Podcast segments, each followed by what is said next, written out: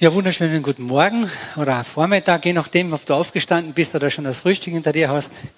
Ich möchte dich herzlich willkommen heißen hier in der FG Klagenfurt. Ich bin der Bruno Grazer. Bin seit 30 Jahren mit Christus unterwegs und bin begeistert und ich freue mich darüber, dass ich euch heute Morgen auch begeistern kann. Mit Worten von einem, der von Anfang an dabei war, Paulus Weiner, der hat mit den ersten Christen mitgelebt und mitgefiebert und mitgebetet und äh, ich freue mich, dass ich heute Morgen da sozusagen ein paar Zitate von ihm weitergeben kann, die uns vielleicht gerade in dieser Zeit, die jetzt drinnen stehen mit Corona, es hat ja ein Wort gegeben in den letzten Monaten, ich weiß nicht, wie es euch gegangen ist, die Gespräche, die Worte, es hat immer geheißen Krise. Krise ist eigentlich auch eine, äh, die, die Chinesen ist eine sehr alte Kultur. Die haben gesagt, das Wort Krise und Chance ist das gleiche Wort, also Gelegenheit, Chance der Gelegenheit. Die haben sozusagen für das gleiche, äh, haben sie, haben sie das gleiche Wort habe hier ein Glas Wasser mitgebracht, um das ein bisschen zu versinnbildlichen. Man kann es verstehen, das ist wirklich so. Ich habe hier ein Glas, das ist halb voll und halb leer. Ich weiß nicht, zu welcher Perspektivengruppe du gehörst, ob du eher der bist, der sagt schon, was, die Hälfte schon nach außen, gell? oder dass du sagst, wow, es ist noch so viel drinnen. Und Paulus hat es irgendwie geschafft, dass er die Christen in verschiedenen Phasen ihres Lebens, ihres Glaubenslebens eben unterstützt hat und aufgebaut hat und aufgerichtet hat. Und da hat er eben Worte gefunden, die wollen wir uns heute anschauen, wo ich finde, wo er genau auf diese Perspektive eingeht. Wo er eben sagt, als Christ kann es dir gut gehen. Du kannst äh, gute Jahre haben, es kann dir äh, gesundheitlich, finanziell, wirtschaftlich gut gehen. Aber es kann auch Zeiten geben, wo dir alles, wo dir alle Fälle wegschwimmen, wo du krank wirst, wo du vielleicht die Gesundheit verlierst oder viele andere Dinge, dann wird das Glas vielleicht halb leer. Aber da möchte ich dich heute Morgen eben ermutigen, dass du, ähm, das beschreibt er dann auch, da gehen wir dann drauf ein, dass man gerade in solchen Momenten vielleicht nachdenkt und sagt, wo hat er denn eigentlich mir schon geholfen in meinem Leben? Wo war denn der Moment, wo ich gedacht habe, ja, das kenne ich schon, aber so ist es weitergegangen. Also dazu möchten wir heute an, an, an Text aus dem Wort Gottes anschauen.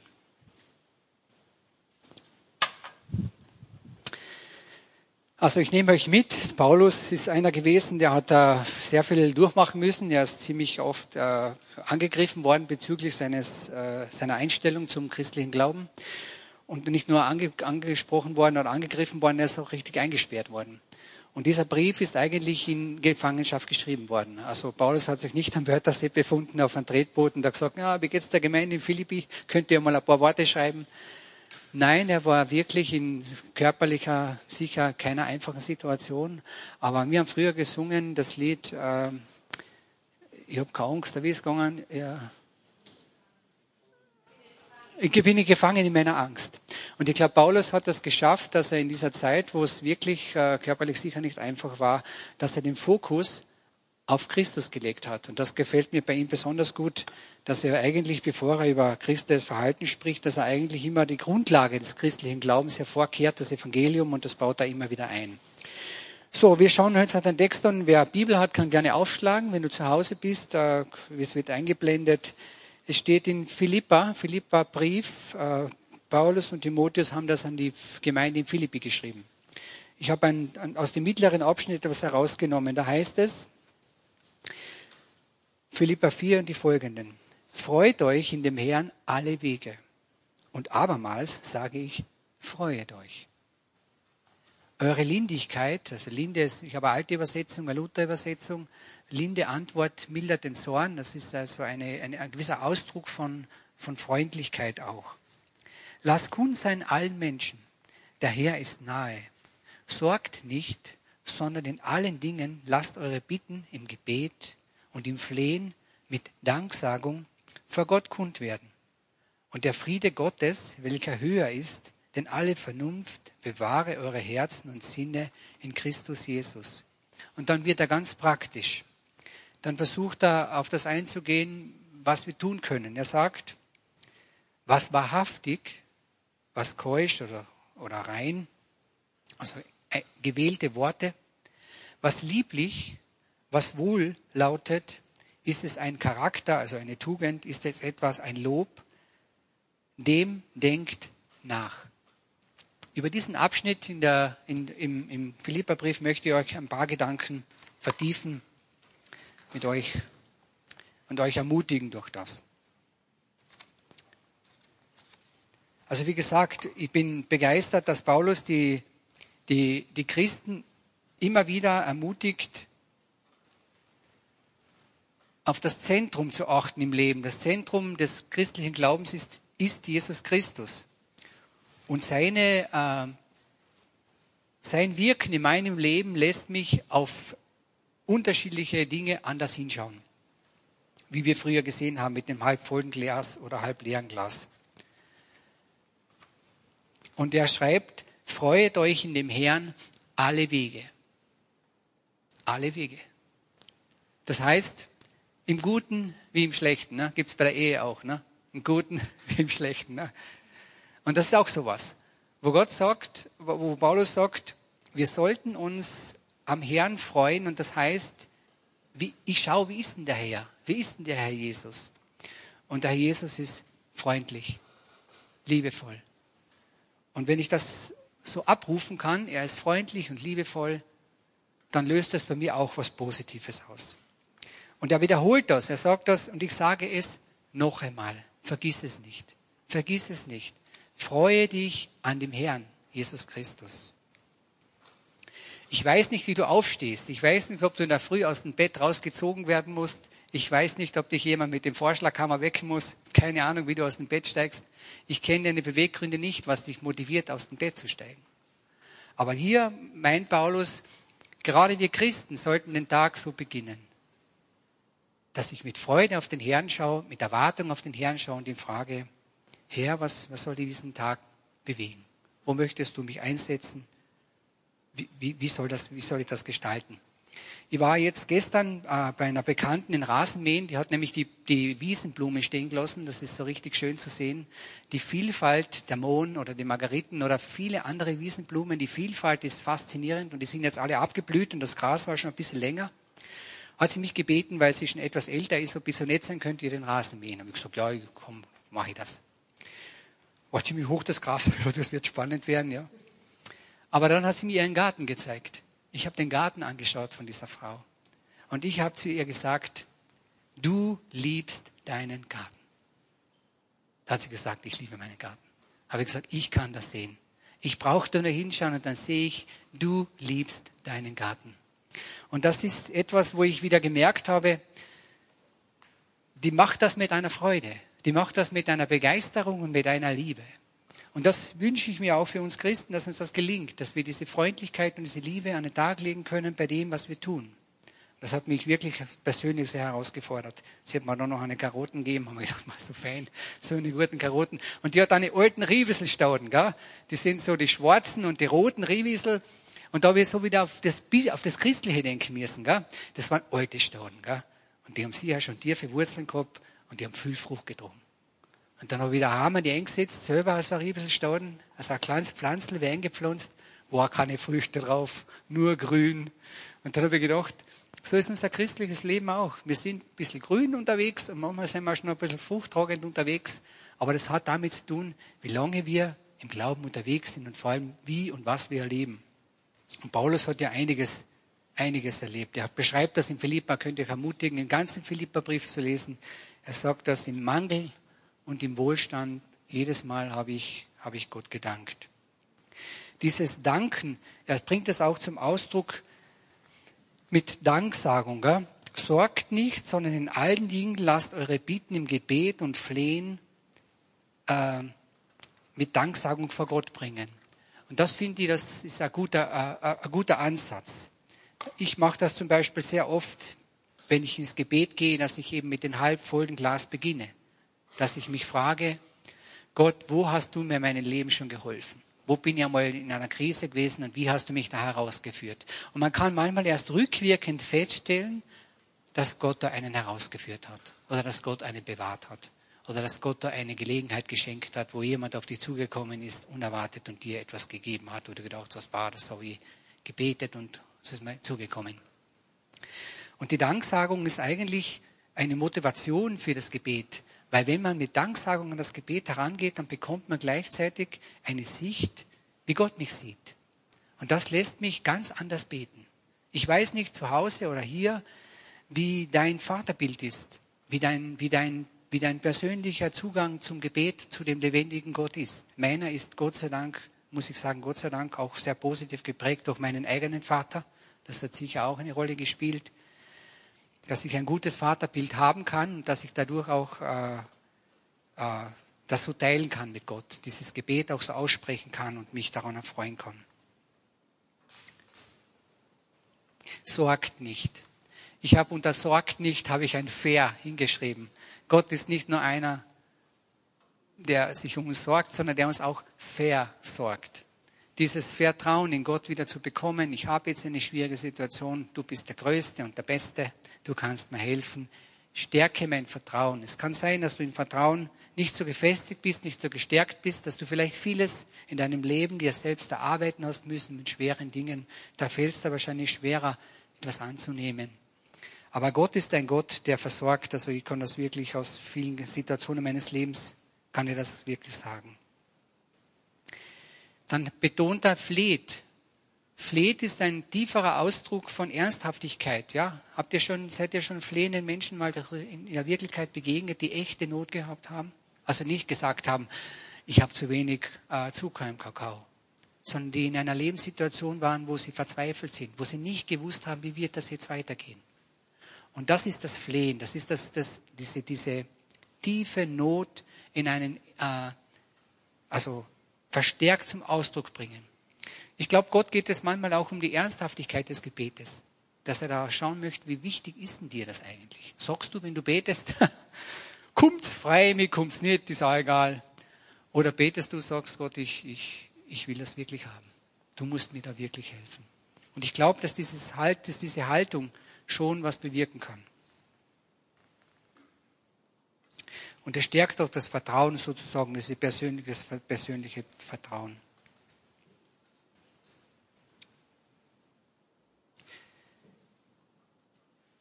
Auch diese Frage, ich war schon in Notlagen, wie, wie, wie hast du mich da herausgeführt?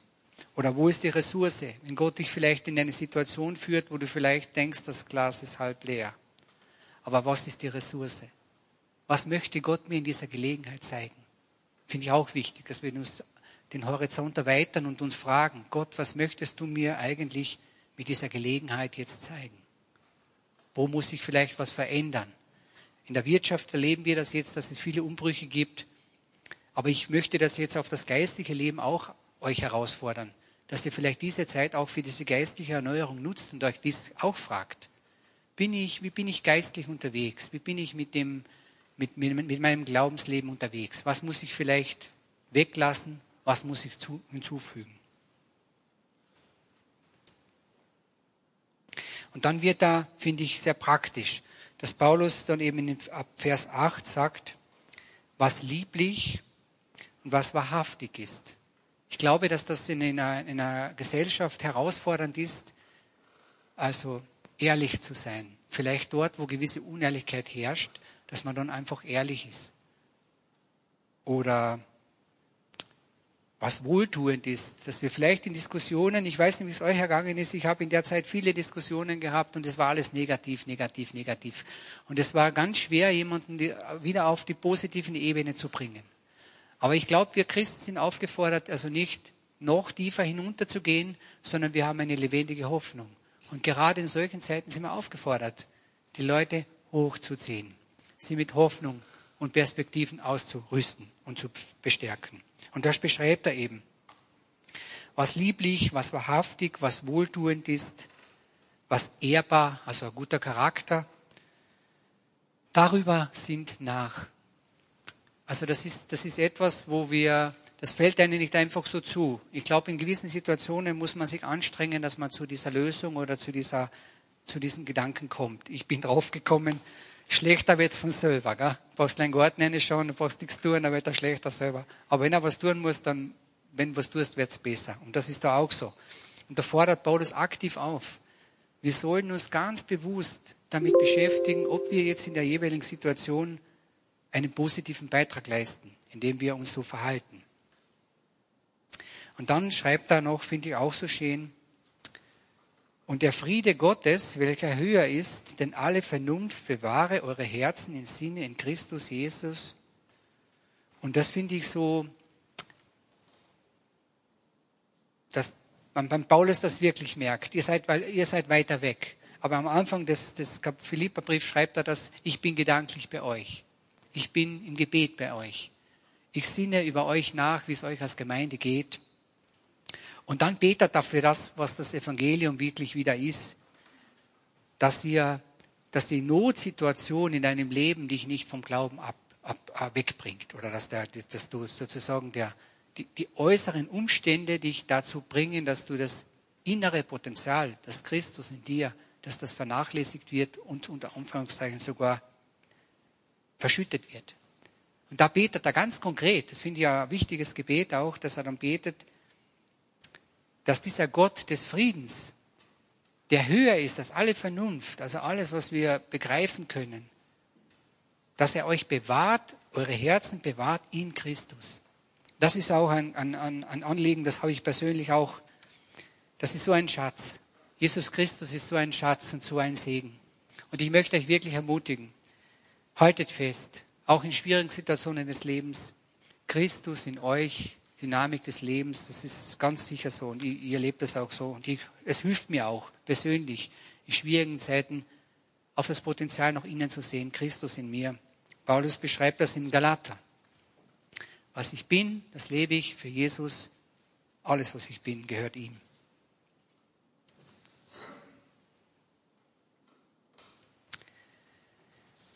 Ja, ich, ich, ich möchte noch mit ähm, ein, ein paar Verse äh, die Predigt abschließen, die eigentlich auch den Charakter von Paulus immer wieder beschreiben und auch die Wesenszüge, die er hat und die Wünsche für die Gemeinde. Das wünsche ich auch uns als Gemeinde, dass uns das gelingt, dass wir das auch immer wieder vor Augen haben können. Da gibt es eine Bibelstelle in Römer 12, Vers 12, die heißt, Seid fröhlich in Hoffnung, geduldig in Trübsal, haltet an am Gebet. Das sind drei Sätze, aber stell dir das mal für das praktische Leben vor. Geht's da gut? Sei dankbar und geh mit Hoffnung. Und geht's da schlecht? Halte durch. Bleibe dran. Und halte dann am Gebet. Halte diese Verbindung mit Gott, halte sie, pflege sie. Und die Titus 3, die Verse 4 bis 8, schreibt da, was der Anlass ist, warum wir so sind, wie wir sind als Christen. Das ist deswegen, weil es vorher schon einen gegeben hat, der uns so behandelt, dass wir das auch weitergeben können. Und da schreibt er, da erschien die Freundlichkeit und Leutseligkeit Gottes unseres Heilands nicht um der Werke willen, die wir getan haben, sondern nach seinem, nach seinem, nach seiner Barmherzigkeit machte er uns selig durch das Bad der Wiedergeburt und Erneuerung des Heiligen Geistes. Das ist ein Potenzial. Ich war mal ganz, irgendwie ganz, ganz happy und ganz betroffen, als ich das gelesen habe. Mit derselben Kraft, wie Gott Jesus Christus von den Toten auferweckt hat. Mit derselben Kraft. Dieselbe Kraft liegt in diesem Geist Gottes. Mit derselben Kraft kann er heute an dir wirksam sein. Das ist gewaltig, wenn man sich das vorstellt. Und den hat er uns gegeben, damit sein Geist in unserem Geist etwas bewirken kann. Welcher er ausgegossen hat über uns reichlich. Steht das da auch so? Bei mir steht reichlich in der Übersetzung. Das heißt, er hat damit nicht gespart. Er hat gesagt, ihr kriegt's genug. Ihr müsst es nur nehmen. Jesus Christus, unseren Heiland, der auf das wird, welchen er ausgegossen hat über uns reichlich durch Jesus Christus, unseren Heiland, auf dass wir durch dieselbe Gnade gerecht Erben sein des ewigen Lebens nach der Hoffnung. Das ist das, was ich finde, was, was gerade uns Christen eigentlich so mit Hoffnung ausrüstet, weil wir nicht nur eine tote Hoffnung haben, wir haben eine lebendige Hoffnung. Und ich bin so, ich denke mir oft an Paulus oder der Petrus, viele Männer der Bibel oder Mose. Boah, was waren das für Männer? Was waren das für Männer? Wie hat Gott durch die gewirkt? Aber ich möchte dir Mut machen. Der Paulus und der Petrus und der äh, Timotheus, das waren Menschen wie du und ich. Die haben nur gesagt, hier bin ich Gott. Nimm mich, gebrauche mich, verwende mich. Und Gott hat es genutzt. Und können wir dankbar sein, weil wir diese Briefe heute lesen können. wie damals die Christen ermutigt worden sind und die uns heute auch ermutigen. Ich möchte noch beten. Ja, Vater im Himmel, wir wollen dir danken für den Paulus und auch für den Timotheus, dass du sie in der damaligen Zeit so reichlich gesegnet hast und ausgerüstet hast, die Gemeinde zu unterstützen und zu bereichern. Ich möchte dir danken für die Worte, die er gewählt hat, dass er einfach auch so, ja, so herzliche und liebevolle und erbauende Worte finden konnte durch deine Unterstützung, die uns heute noch Ermutigung und der Segen sein können. Und ich lade dich ein, Herr Jesus Christus, wirke du das in unserem Leben, dass wir das sein können. Zu allen Menschen freundlich gesinnt, wohltuend. Das kannst du wirken in unseren Herzen und du tust es auch. Dafür danke ich dir. Bitte dich um deinen Segen und deine Leitung und deine Führung. Amen.